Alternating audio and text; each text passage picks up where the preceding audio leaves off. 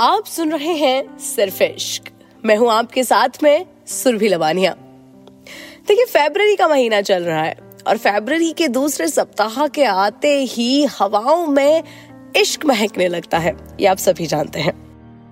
और आज की ये जो लव स्टोरी है, ये आपको बताएगी कि प्यार का रंग कभी फीका नहीं पड़ता। हर दिन की तरह सुमिता आज भी साढ़े पाँच बजे उठ गई। क्योंकि फेबररी का महीना है तो दिन जल्दी निकलने लगा है। कोहरा कम हो रहा है हल्की हल्की ठंड है। यानी कि बैल्कनी में बैठकर अब आप चाय पीते पीते सुबह को एंजॉय करने का एकदम परफेक्ट मौसम है। सुमिता उठते ही सबसे पहले पूजा करती है और अपने परिवार में सुख शांति की कामना कर रही है। लेकिन आजकल पाँच मिनट एक्स्ट्रा लगा के भगवान से अपने बच्चों के लिए भी विश मांगने लगी है। इतने में राजेश भी उठ जाते हैं। यानी कि सुमिता के पति। दोनों के लिए चाय बनाते हैं। पूजा के बाद दोनों बैल्कनी में साथ बैठकर चाय पीते हैं और बातें करते हैं।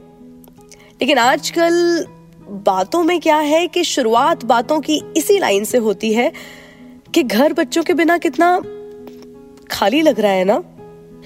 अब क्योंकि दोनों बच्चे सोनी और मयंक हॉस्टल जा चुके हैं, घर बच्चों के बिना एकदम खाली हो गया है। और ज़िंदगी के इस मोड़ का असर सबसे ज़्यादा जिस पर पड़ रहा है, वो है सुमिता। क्योंकि वो पूरा दिन घर में अकेली रहती है। बच्चों की एक नई लाइफ स्टार्ट हो गई है। वो उसमें बिज़ी है। राजेश ऑफ़िस के काम में और सुमिता का काम पहले से कम हो गया है। पर किसी भी काम में अब सुमिता का मन ही नहीं लगता। तो ज़बरदस्ती कुछ कामों को बढ़ा लेती है। जैसे लगी हुई अलमारी को दोबारा से लगाने का प्लान हर हफ़्ते पर्दे को धो देने वाला प्लान और मशीन के कवर माइक्रोवेव के कवर सबको हफ़्ते में एक बार धो देने के प्लान राजेश जी, करीबन साढ़े आठ बजे ऑफ़िस के लिए निकल जाते हैं. गाड़ी में हर रोज की तरह आज भी लता मंगेशकर की ओल्ड मेलोडीज चल रही है. लेकिन आज अगर कुछ अलग दिख रहा है रोड्स पर तो वो ये कि हर दूसरी रेड लाइट पर बस स्टॉप पर मेट्रो स्टेशन पर, हर दिन से ज़्यादा क्वांटिटी में रेड रोजेस बिक रहे हैं. और हर दूसरे लड़के या लड़की के हाथ में भी एक गुलाब दिख ही रहा है। इस चीज़ पे ज़्यादा ध्यान ना देते हुए राजेश जी ऑफ़िस चले जाते हैं।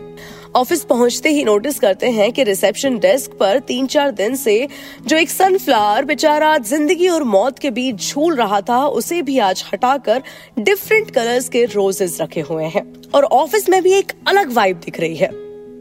आँखों ही आँखों में इशारे हो रहे हैं। वैसे तो वेंसडे इनका हम्पटे डम्पटे होता है। और फिर काम करते करते राजेश जी का लंच टाइम हो जाता है।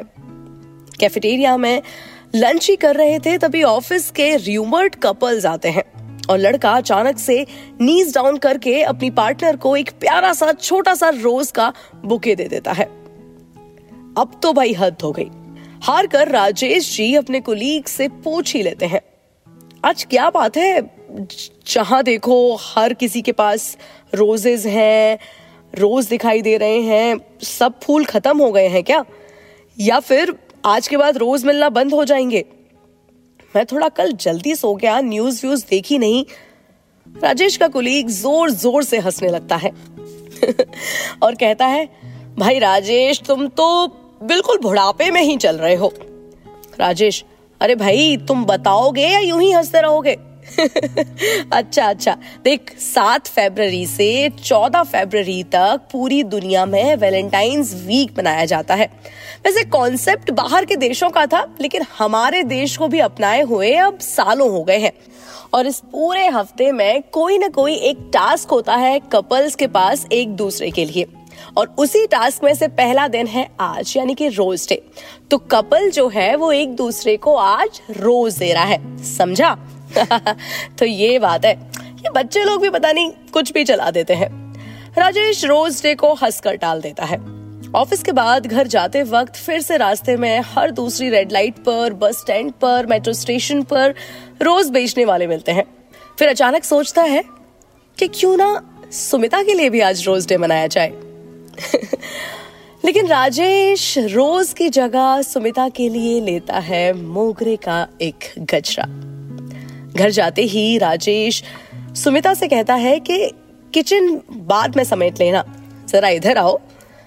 सुमिता को मिरर के सामने खड़ा करके कहता है, आँखें जब तक मैं ना बोलूँ, खोलने के लिए तब तक खोलना मत।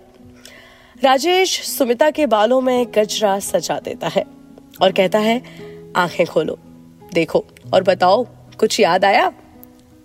मुझे देखने की भी ज़रूरत नहीं है। मैं मोगरे की महक से बता सकती हूँ। जब हम शादी से पहले एक दूसरे से पहली बार मिले थे तो मैंने आपसे कहा था ना कि अगली बार आओ तो गजरा लेके आना। और बस उसी प्यारी सी आवाज़ और उस भोली सी ख्वाहिश जो तुमने एकदम हक से कह दी थी, उस पर हम दिल दे बैठे थे। सुमिता मुस्कुरा उठती है। राजेश कहता है, हमेशा ऐसे ही मुस्कुराती रहा करो। बहुत प्यारी लगती हो।